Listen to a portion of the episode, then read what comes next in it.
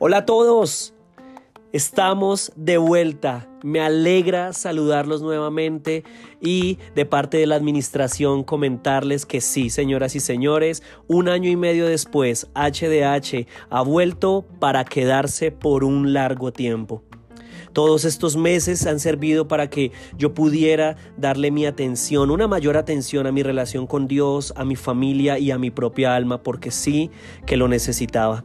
Así que todo lo que he aprendido y hoy sigo aprendiendo, quiero compartirlo con ustedes a través de lo que veníamos trabajando hasta antes de que paráramos y que quiero retomar bajo el nombre de Escuela de Formación Espiritual. Sé que es un nombre pretencioso, pero sueño con que Dios pueda en un futuro regalarnos la oportunidad de formalizar este proyecto eh, gracias a todos los recursos de los cuales he estado bebiendo, de los cuales me he estado alimentando. Claro, recursos propios, pero también recursos de otros líderes que iré mencionando en cada capítulo, como por ejemplo practicingtheway.org, creo que es una de las mayores contribuciones que vamos a estar recibiendo, eh, pero bueno, es un, es un material gratuito que ellos han creado como organización y pues por qué no compartirlo con toda nuestra audiencia. Así que espero que podamos crecer como aprendices de Jesús y no solamente conformarnos con ser cristianos denominacionales.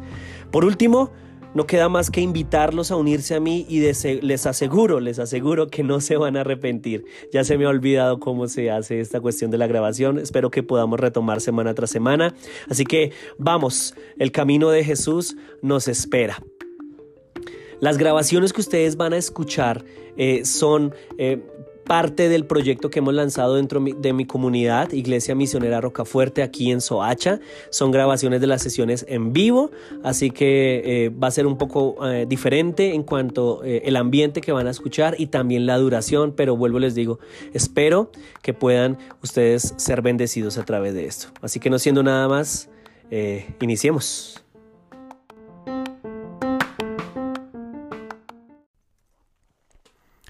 Esto es HDH, la historia detrás de la historia.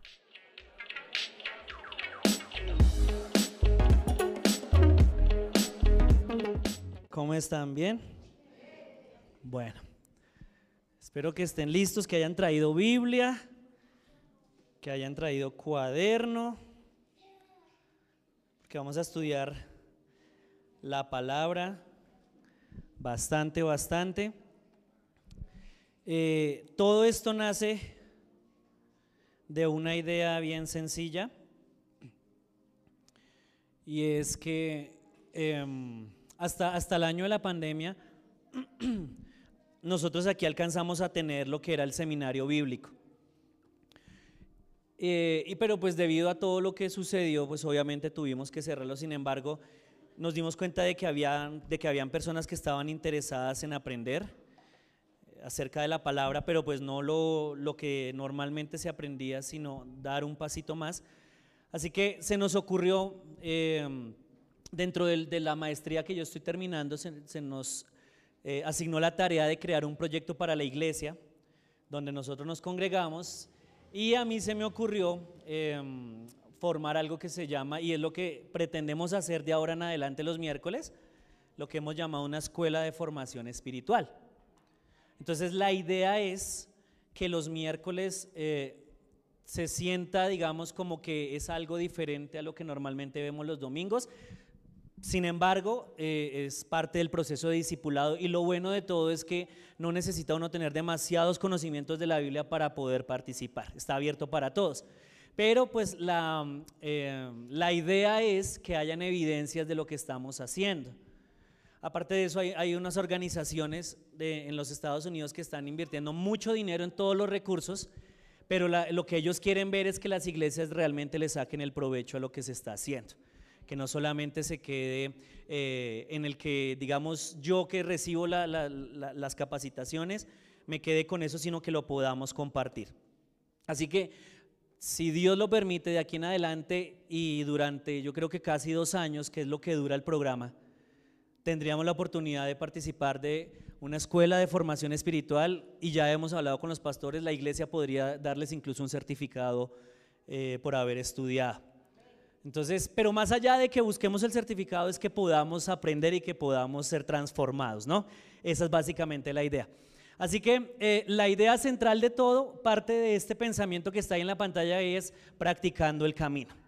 Practicando el camino nace de, del hecho de que a los primeros seguidores de Jesús no se les conoció como cristianos, sino se les llamaba precisamente los del camino, porque estaban, habían estado acostumbrados a caminar con Jesús.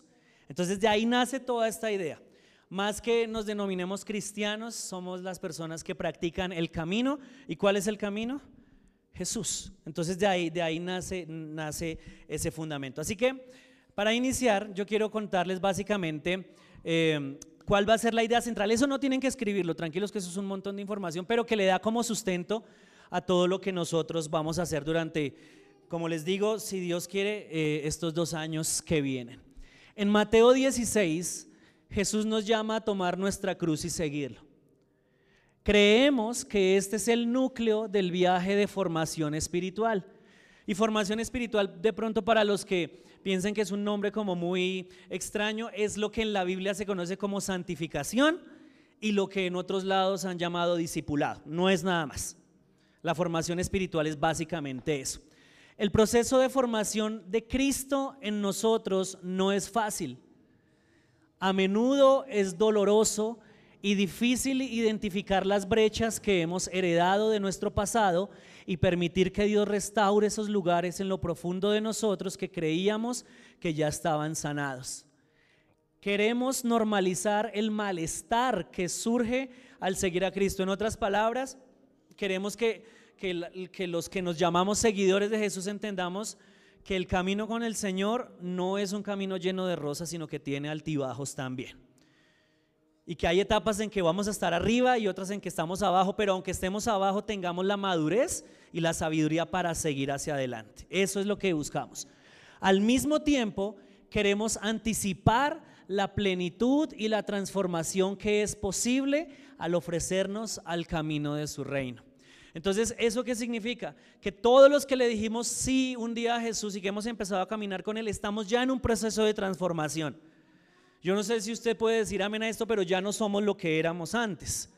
Somos diferentes, pero todavía no somos los que podemos llegar a ser en Él. Entonces somos diferentes, pero todavía hay camino por andar. Entonces eso es básicamente lo que nosotros eh, vamos a trabajar. ¿En qué creemos? Todo eso hace parte del proyecto que yo monté, entonces ténganme paciencia un segundito. ¿En qué creemos? Creemos que solo una vida profundamente formada en Cristo puede guiarlo a usted y a otros al tipo de vida y ministerio transformador al que está llamada. Dos, creemos en permitir que Cristo se forme en cada aspecto de nuestras vidas. Tres, Creemos que seguir a Jesús requiere que tomemos nuestra cruz a través de la cual nuestras vidas encuentran el significado y la transformación definitivos. Cuatro, creemos que la formación profunda y duradera ocurre en comunidad. Y quinto, creemos que una vida de, verdadera formación espiritual no se encuentra en vivir las cosas a la, a la perfección, sino en luchar con ellas fielmente. Así que ese es básicamente como el, el cuerpo de lo, que, de lo que es la escuela de formación espiritual. Pero ahora sí, lo que nos compete a nosotros viene a continuación. Y pues no hay otra, otra persona con la cual valga la pena empezar que con Jesús. Nos vamos a convertir en estudiantes, en aprendices de Jesús. Y por eso yo quiero que ustedes tengan sus Biblias, porque no quiero que dependan de lo que yo lea. De hecho, hoy no va a haber versículos allá, sino que los vamos a buscar nosotros mismos en la Biblia, para que ustedes se den cuenta que lo que yo estoy leyendo es lo que en sus Biblias también aparece. Así que yo quiero que me acompañen por un momento a Gálatas.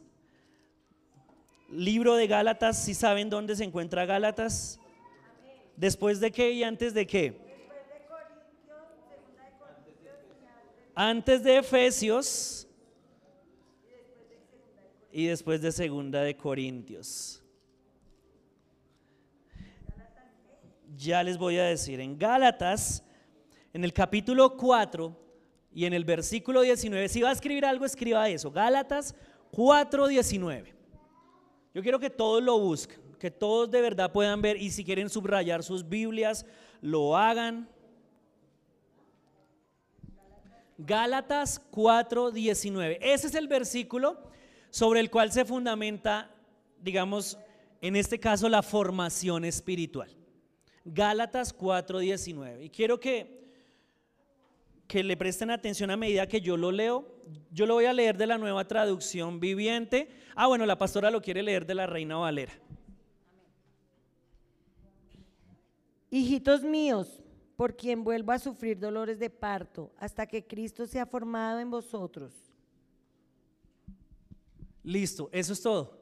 Hijitos míos, por quienes sufro dolores de parto hasta que Cristo sea formado.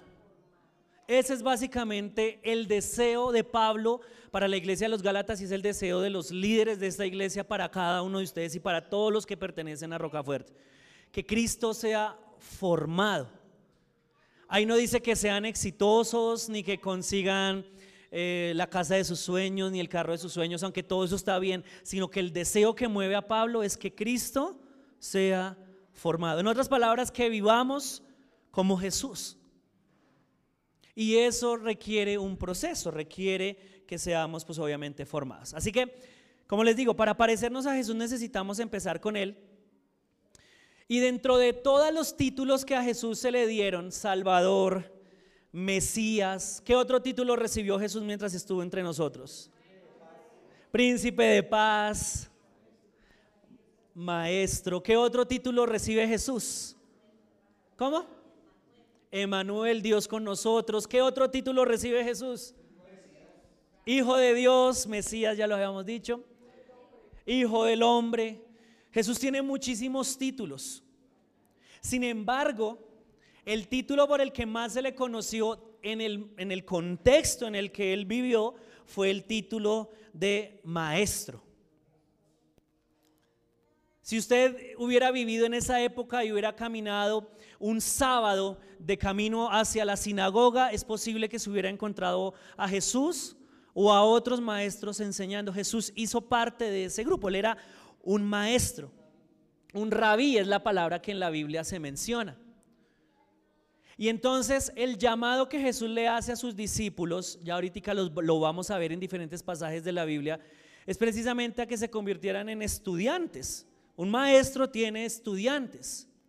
Ese era el propósito a la hora de llamarlos y, y, eso para nosotros también tiene implicaciones. Pero yo quiero que a través de la Biblia nos demos cuenta de qué significa que ustedes y yo le hayamos dicho que sí a Jesús necesitamos partir desde ahí. Porque muchos de nosotros tenemos concepciones muy diferentes de lo que significa realmente seguir al, maestro. Tenemos canciones al taller del maestro. Lo llamamos el maestro de milagros. Pero ¿qué significa realmente eso? Así que vamos a ir a cuatro pasajes de la Biblia.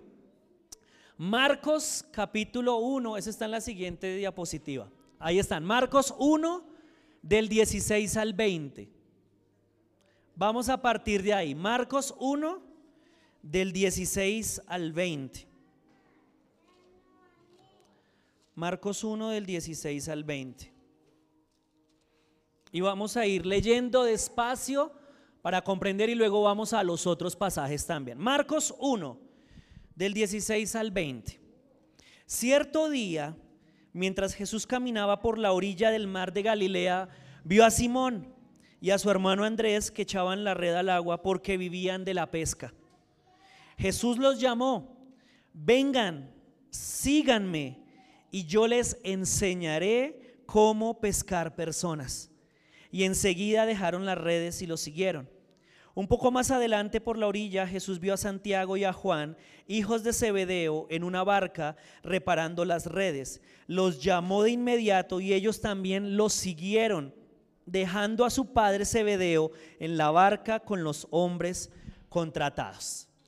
Entonces fíjense, llamó a unos hombres para que lo siguieran. Marcos capítulo 2, ahí adelantico, versículo 13 y versículo 14. Entonces Jesús salió de nuevo a la orilla del lago y enseñó, era un profesor, si ustedes se fijan, 2, ahí está en la pantalla, 13 y 14. Enseñó a las multitudes que se acercaban a él. Mientras caminaba, ahí está la palabra del camino, vio a Leví, hijo de Alfeo, sentado en su cabina de cobrador de impuestos. Sígueme y sé mi discípulo, le dijo Jesús. Entonces Leví se levantó y lo siguió. Vamos a, Marcos capítulo 3, versículo 13 al 19, ahí adelante. Tiempo después Jesús subió a un monte y llamó a los que quería que lo acompañaran. Todos ellos se acercaron a él. Luego nombró a doce de ellos y los llamó sus apóstoles. Ellos lo acompañarían y él los enviaría a predicar y les daría autoridad para expulsar demonios. Estos son los doce que escogió. Simón, a quien llamó Pedro, Santiago y Juan, los hijos de Zebedeo, a quienes Jesús apodó hijos del trueno, Andrés, Felipe, Bartolomé, Mateo, Tomás, Santiago, hijo de Alfeo, Tadeo, Simón el celote, Judas Iscariote, quien después lo traicionó. Y por último a Marcos capítulo 8, versículo 34 al versículo 37. Pero no le contestaron, ah no, perdón, Mateo, ah, Marcos 8, aquí, aquí. Eh, entonces llamó a la multitud para que se uniera a los discípulos y dijo, si alguno de ustedes quiere ser mi seguidor, tiene que abandonar su propia manera de vivir, tomar su cruz y seguirme. Si tratas de aferrarte a la vida, la perderás, pero si entregas tu vida por mi causa y por causa de la buena noticia, la salvarás. ¿Y qué beneficio obtienes si ganas el mundo entero pero pierdes tu propia alma? ¿Hay algo que valga más que tu alma? Y ahí termina la lectura de los versículos. Entonces, ¿cuál era el llamado que Jesús les estaba haciendo a las personas? ¿Cuál era? En todos apareció. Comenzaba con una palabra. Síganme. Y sean qué? Mis discípulos.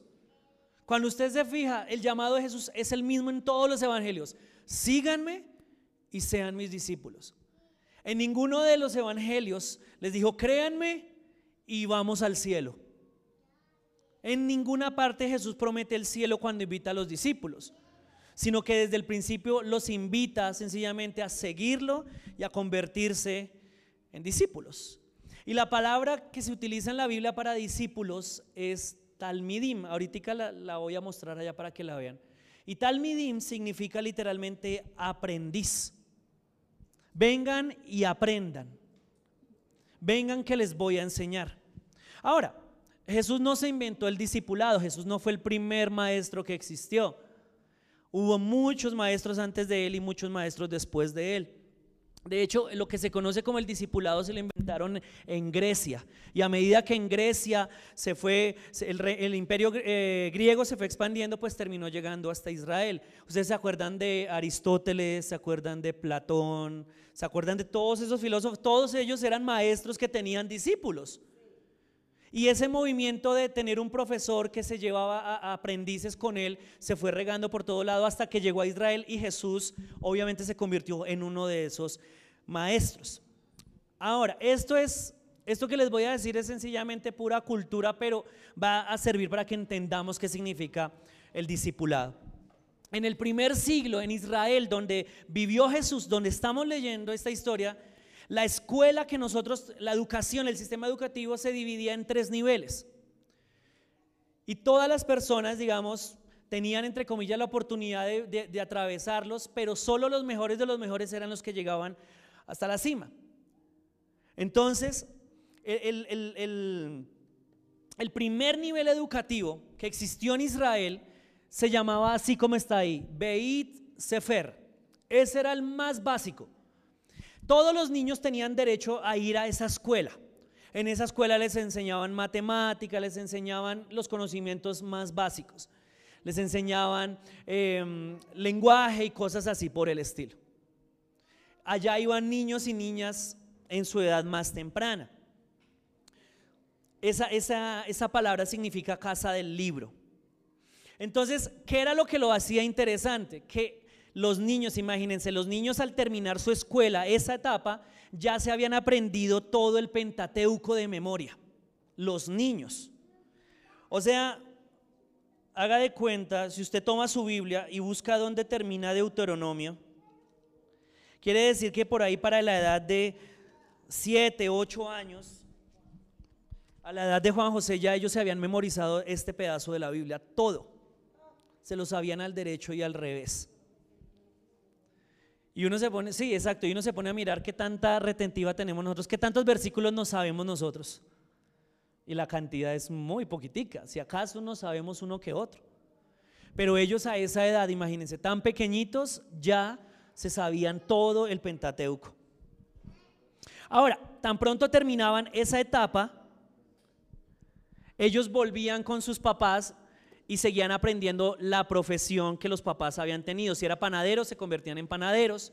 Si eran pescadores, se convertían en pescadores, etcétera, etcétera. ¿Y qué pasaba con las mujeres? Las mujeres no podían aprender esos oficios. Las mujeres se dedicaban únicamente a tener hijos después de salir de la escuela, de ese nivel básico.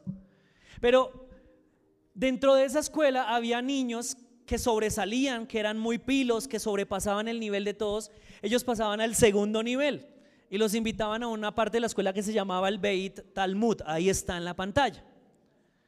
Beit Talmud, y eso significa casa del aprendizaje. Entonces recuerden, en el primer filtro iban todos, pero se, solamente pasaban los que habían sido muy buenos. Señora.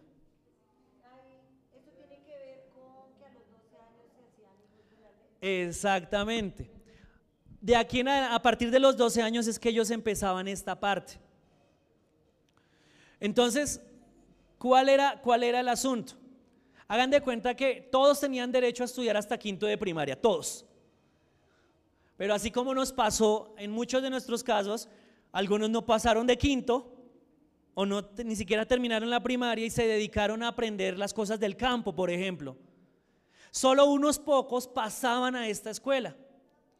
Y entonces ellos ya los educaban en cosas más profundas de la Biblia, ya comenzaban a aprender muchas más, muchas más enseñanzas y de hecho al terminar, al terminar esta parte de la escuela, ellos ya se habían memorizado todo el Antiguo Testamento. Ah, esta de Beit Talmud significa casa de aprendizaje. Y la primera, casa del libro. Ajá. Entonces, imagínense, a la edad de 12, 15 años ya se habían memorizado todo esto. Ojo que con este detalle y es que para esto ya solamente habían hombres, ya no se escogían mujeres. Las mujeres habían hecho la primaria y se habían dedicado a tener hijos. Sí, en esta ya no habían niñas. ¿Por qué creen que el ministerio de Jesús fue tan revolucionario al incluir mujeres? O sea, eso tuvo que haber un escándalo porque las mujeres no tenían lugar. Escogió a una mujer para que fuera la primera que comunicara la resurrección. O sea, Jesús fue revolucionario en muchos aspectos. Entonces, ellos ya se sabían esto a la edad de 15 años, al derecho y al revés. Pero todavía quedaba una última etapa, que era la etapa, Paula, que se conocía como el Talmidim, que fue la que les dije ahorita, el Talmidim. ¿Y quién llegaba a esa etapa? Solamente los mejores de los mejores de los mejores. Entonces, ¿qué pasaba? Para esa época los rabís iban a las escuelas, a la escuela anterior, y se fijaban quiénes eran los más pilos. Y cuando se los encontraban, les extendían una invitación y les decían, venga, yo le hago un examen. Usted se nota que es pilo y les hacían el examen y si pasaban el examen, los aceptaban y se convertían en discípulos de ese maestro. Si no pasaban el examen, se quedaban hasta ahí. O sea que el número que se convertía en discípulos y posteriormente tenían el talento de en un futuro llegar a ser maestros, pues era muy, muy poquitico. Y Jesús escogió pescadores, o sea, de los que ni siquiera pasaron al segundo nivel. Sorprendente eso, ¿no? Entonces, ¿qué pasa en este momento?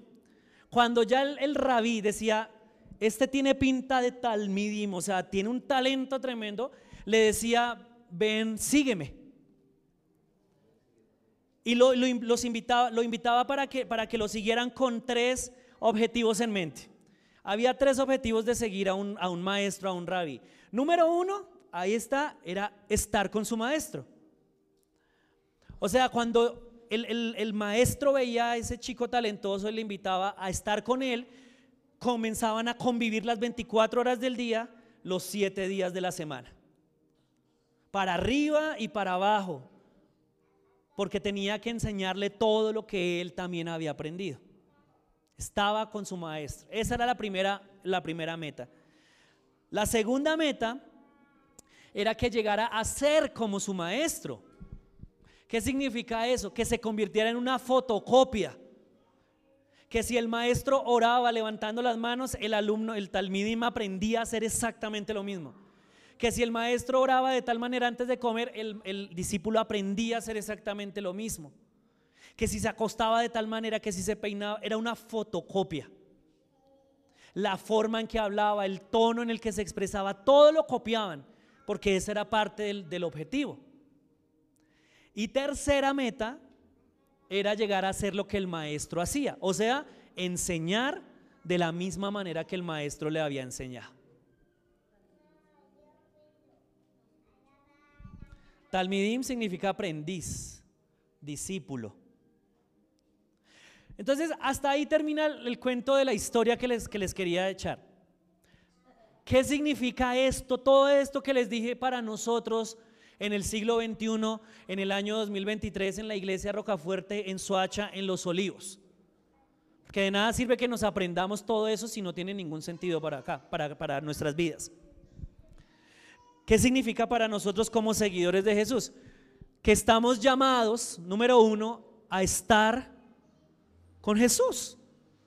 Esa es una meta de nosotros como aprendices. Estar con Jesús. Y aquí yo les pregunto a ustedes, que yo sé que hay algunos que, leen la, la palabra y son pilos con esto. ¿De qué manera estamos hoy con Jesús si Jesús no está en medio de nosotros físicamente? ¿Quién me responde eso? ¿O quién me, me puede dar una opinión sobre qué piensa al respecto? ¿Cómo estamos con Jesús hoy en el siglo XXI si Jesús no está físicamente con nosotros? Sí, señora, sí, hermana Sandra, muy bien. A través del Espíritu Santo. Jesús se fue, pero dijo, no los voy a dejar solos. Les voy a dejar al Espíritu Santo. Y es a través del Espíritu Santo que todos los que somos discípulos de Jesús podemos estar con Jesús. ¿Dónde podemos encontrar eso? Juan 15. Eso fue lo último que yo prediqué. El último domingo que compartí con la iglesia. Juan 15. No me diga que ya se lo sabe, búsquelo en su Biblia. Juan 15 del 1 al 8. Juan 15 del 1 al 8. Dice de la siguiente manera, síganme ahí ustedes en sus Biblias, yo soy la vid verdadera y mi Padre es el labrador. Él corta de mí toda rama que no produce fruto y poda las ramas que sí dan fruto para que den aún más. Ustedes ya han sido podados y purificados por el mensaje que les di. Y ahí comienza la lista de invitaciones de las cuales hablamos el domingo. Permanezcan en mí y yo permaneceré en ustedes. Pues una rama no puede producir frutos si la cortan de la vid. Y ustedes tampoco pueden ser fructíferos a menos que permanezcan en mí. Ciertamente yo soy la vid y ustedes son las ramas. Otra vez, los que permanecen en mí y yo en ellos producirán mucho fruto, porque separados de mí no pueden hacer nada. El que no permanece en mí es desechado como rama inútil y se seca. Todas esas ramas se juntan en un montón para quemarlas en el fuego. Si ustedes permanecen en mí y mis palabras permanecen en ustedes, pueden pedir lo que quieran y les será concedido. Cuando producen mucho fruto, demuestran que son mis verdaderos discípulos. Eso le da mucha gloria a mi Padre. Entonces la invitación es a permanecer. Creo que fue claro que Jesús le interesa que permanezcamos. Y lo hacemos, es posible que permanezcamos a través del Espíritu Santo y a través de algo que en la iglesia les hemos querido venir enseñando, a través de un término que para algunos puede ser raro, pero es es bíblico y son las prácticas espirituales. ¿Cómo permanecemos cerca de Jesús? A través de la lectura de la palabra. Ustedes se fijaron ahí, no permanezcan en mí. Si permanecen en mí y mis palabras permanecen en ustedes, darán fruto. Permanecemos en Jesús a través de qué otra cosa, díganme ustedes. De la oración, del ayuno, de la, de la comunidad, de congregarnos, de la adoración, de cantar, ¿no? De, descansar. Cuando nosotros descansamos, estamos cerca de Dios aunque no parezca. Cuando hacemos silencio, cuando vivimos una vida más calmada. Todas esas son prácticas espirituales y a través de ellas podemos estar con Jesús. Pero esa no era la única meta. ¿Se acuerdan cuál era la segunda meta de los discípulos?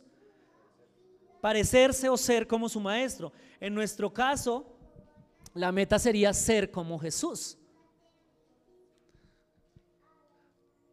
Y creo que todos podemos reconocer en este caso que no estamos cerca de ser como Jesús en muchos aspectos. Todavía nos falta. A algunos les falta parecerse a Jesús en sus relaciones interpersonales. A otros nos falta parecernos a Jesús, por ejemplo, en nuestra vida sexual. A otros nos falta parecernos a Jesús en la forma en que administramos los recursos que Dios nos da. Todos todavía tenemos un camino por delante para llegar a ser como Jesús. Sin embargo, esa es la meta a la que debemos aspirar. ¿Y cómo llegamos a parecernos a Jesús? A través de la formación espiritual.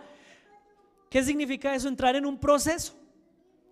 En un proceso, en un proceso, en permanecer y hasta, hasta que suceda lo que el apóstol Pablo dijo, el que comenzó la buena obra en ustedes es fiel y él la va a terminar. Pero ¿cuándo va a terminar esa obra? ¿Cuándo vamos a ser como Jesús? El día en el que Jesús regrese. Mientras tanto estamos en un proceso constante de cambio. ¿Cuándo debemos preocuparnos? Cuando mirando hacia atrás nos damos cuenta de que no hemos cambiado en los últimos años. Si lo, si lo que nos sacaba el mal genio hace tres años nos sigue sacando el mal genio hoy, quiere decir que no hemos avanzado. Si la forma en que vemos el dinero no ha cambiado en la forma, de la forma en que lo veíamos hace tres años, quiere decir que no hemos avanzado. Sin embargo, la invitación sigue siendo la misma, a parecernos a ser como Jesús. Así que, ¿cómo definiríamos en una frase sencilla la formación espiritual, Paula? Es, es esto, es el proceso de ser formados a la imagen de Cristo por el bien de otros. Es el proceso de ser formados a la imagen de Cristo por el bien de otros. ¿Quién se va a beneficiar si usted es casado? ¿Quién se beneficia si usted ama como Jesús ama? Su esposa, sus hijos, los vecinos. ¿Quién se va a beneficiar si usted trabaja como Jesús trabajaba? Su jefe, su empresa. Porque aunque no parezca, y, aparentemente digamos que no, Jesús nos enseña sobre la ética del trabajo. Jesús puede enseñarnos sobre todas las áreas de nuestra vida. Ahora, quiero que tengan presente algo. Todos los que estamos sentados en este lugar y los que no están sentados en este lugar, los que están afuera, todos somos discípulos de algo o de alguien. Todos estamos siendo discipulados porque todos nos estamos transformando en algo o en alguien. Todos tenemos modelos a seguir. Hay algunos cuyo modelo son sus papás y quieren ser iguales a sus papás. Para otros sus modelos son personajes que ven en televisión o en series o cantantes o lo que sea. Todos tenemos modelos y todos nos estamos transformando en alguien. Y aquí la pregunta que valdría la pena hacernos es, ¿nos estamos pareciendo a Jesús o a alguien más con el paso del tiempo? ¿Nos parecemos más a Jesús o nos parecemos a alguien más? Entonces, recapitulemos. La primera meta de nosotros como discípulos, ¿cuál sería? Estar con Jesús. Gracias, Gina. La segunda meta, ser como Jesús. Y la tercera, a hacer lo que Él hace. Yo no sé si de pronto usted de los que ha pensado que luego de que el Señor se fue, quedamos abandonados a la deriva. No.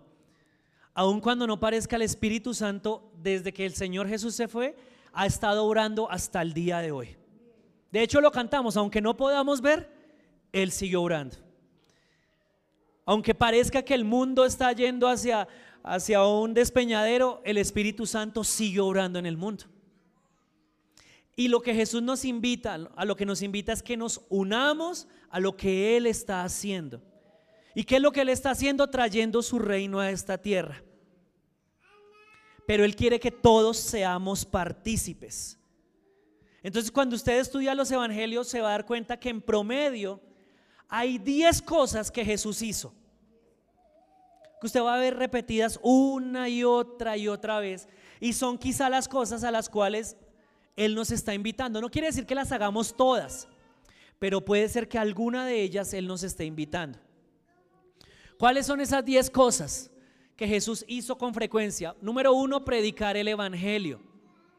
Número dos, enseñar el camino, enseñar este estilo de vida. Número tres, sanar a los enfermos. Número cuatro, expulsar demonios. Número cinco, comer y beber con personas que estaban lejos de Dios. Número 6, hacer justicia. Número 7, ser pacificadores. Número 8, orar. Número 9, profetizar. Y número 10, levantarse en contra de la corrupción política y religiosa. Esas cosas usted las puede encontrar en los evangelios, no me las estoy inventando. Y esas son quizá 10 cosas o alguna de ellas, por lo menos una, a las cuales el Espíritu Santo nos puede estar invitando a nosotros a unirnos. Hay algunos que Dios los ha llamado a orar y tienen esa capacidad de interceder por los demás. Hay otros que tienen el llamado a profetizar. Hay otros que tienen el llamado a, comer y a beber con personas que están lejos de Dios. Dios les ha dado esa gracia para que se sienten y otras personas que están lejos del Señor los quieran escuchar. Hay otros a los que Dios les ha dado el don de sanidad para sanar enfermos. Hay otros que tienen gracia para compartir el Evangelio y hay otros que tenemos gracia para enseñar, por ejemplo. Todos hemos sido llamados y estamos siendo invitados. Claro, no es que de primerazo ya vayamos a hacer todas las cosas, sino que precisamente con el paso del tiempo vayamos creciendo en cada una de ellas. Pero aquí hay una, una cosa bien interesante y con la que quiero que ya vayamos cerrando y es esta. Hoy la escuché precisamente de, de un predicador y decía, algunas personas creen que Jesús es el atajo en vez de ser el camino. Creemos que con Jesús las cosas tienen que suceder así rapidísimo, pero desafortunadamente para nosotros Jesús no tiene afán. Jesús no vive con afanes. Él le gusta, a él le gustan las cosas lentas y bien hechas. Entonces eso implica que seguir a Jesús no es un pasatiempo. Si nosotros realmente queremos ser discípulos de Jesús, como lo fueron los discípulos del primer siglo, seguir a Jesús no puede convertirse en un pasatiempo para nosotros. Tiene que ser una decisión de toda la vida. Si queremos ver transformación en nuestras vidas y en las vidas de quienes nos rodean, debemos tomarnos con seriedad la invitación. Porque su invitación es a, convertirnos en aprendices y no en cristianos. Cristianos son un título que, nos dieron personas que nos llamaban a nos, nos, nos eh, vinculaban con Cristo. Pero el llamado de Jesús no, no fue síganme y yo los haré cristianos, sino síganme y yo los haré discípulos, los haré pescadores de hombres. De hecho, esto es para que usted lo vea de pronto más adelante en su Biblia. La palabra discípulo aparece 268 veces. La palabra cristiano aparece tres veces en la Biblia. La palabra discípulo 268 y la palabra cristiano apenas tres veces. Ahora, si usted le prestó atención al pasaje de Marcos, decía, cualquiera que quiera ser mi discípulo, tome, niéguese a sí mismo, tome su cruz y sígame. Fíjense la primera palabra con la que arranca, cualquiera. No, no solamente dijo hombres, no solamente dijo los mejores de los mejores, la invitación se la extendió a todos nosotros, a hombres, a mujeres, a niños, a jóvenes, adultos, ancianos, al que no terminó la primaria y al que la terminó, al que terminó el bachillerato y al que no lo terminó, al que fue a la universidad y al que fue al SENA, al que hizo la maestría y al que se convirtió en ama de casa, al que hizo el doctorado y al que emprendió su propio negocio. La invitación es para todos. Y saben, eso debería hacernos sentir a nosotros de verdad privilegiados. Porque en un mundo donde prima y escala el que más se muestra, el que más capacidades tiene, Jesús viene y cambia el orden de las cosas y dice, yo los estoy invitando a todos sin importar de dónde vengan ni quiénes sean. Sin importar cuántos billetes tengamos en este momento en el bolsillo, la invitación es para todos. La invitación de Jesús es para todos nosotros. Pero el discipulado no sucede mágicamente. Y terminemos donde empezamos en la Biblia. Mateo capítulo 5, versículo 19. Mateo 5, 19.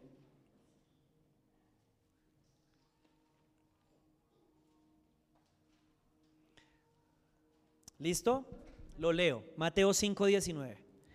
Entonces, si no hacen caso al más insignificante mandamiento y les enseñan a los demás a hacer lo mismo, serán llamados los más insignificantes en el reino del cielo.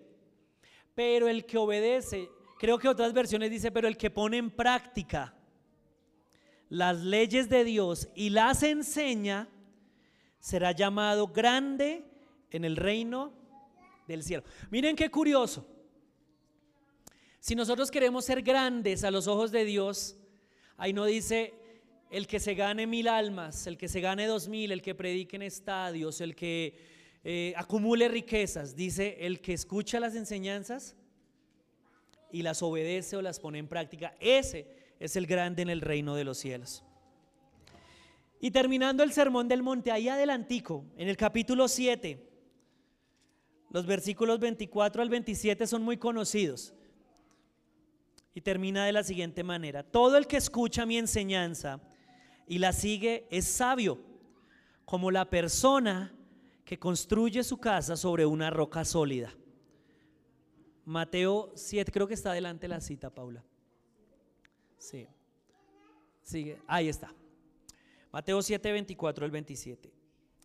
Eh, todo el que escucha mi enseñanza y la sigue es sabio, como la persona que construye su casa sobre una roca sólida. Aunque llueva a cántaros y suban las aguas de la inundación y los vientos golpeen contra esa casa, no se vendrá abajo porque está construida sobre la roca. Yo no sé si usted se ha fijado, pero después de la pandemia para acá ha venido tormenta tras tormenta, tras tormenta, tras tormenta sobre nuestras vidas, sobre la iglesia alrededor del mundo. Sin embargo, Jesús promete que el que construye su casa sobre la roca no será conmovido. Sin embargo, el que oye mi enseñanza y no la pone en práctica es un necio, como la persona que construye su casa sobre la arena. Cuando vengan las lluvias y lleguen las inundaciones y los vientos golpeen contra esa casa, se derrumbará con un gran estruendo. Yo le pregunto, ¿usted cuál casa quiere? ¿La casa sobre la roca o la casa sobre la arena? Si queremos la casa sobre la roca, la invitación de Jesús es simple. Vengan síganme, sean mis discípulos, pero lo que implica es poner en práctica lo que Él nos está enseñando.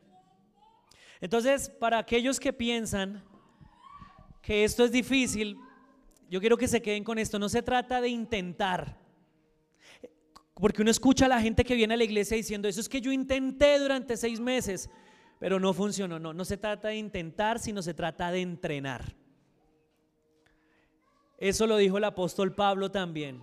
Yo no soy como el que le da golpes al aire, sino que yo me yo disciplino mi cuerpo, entreno.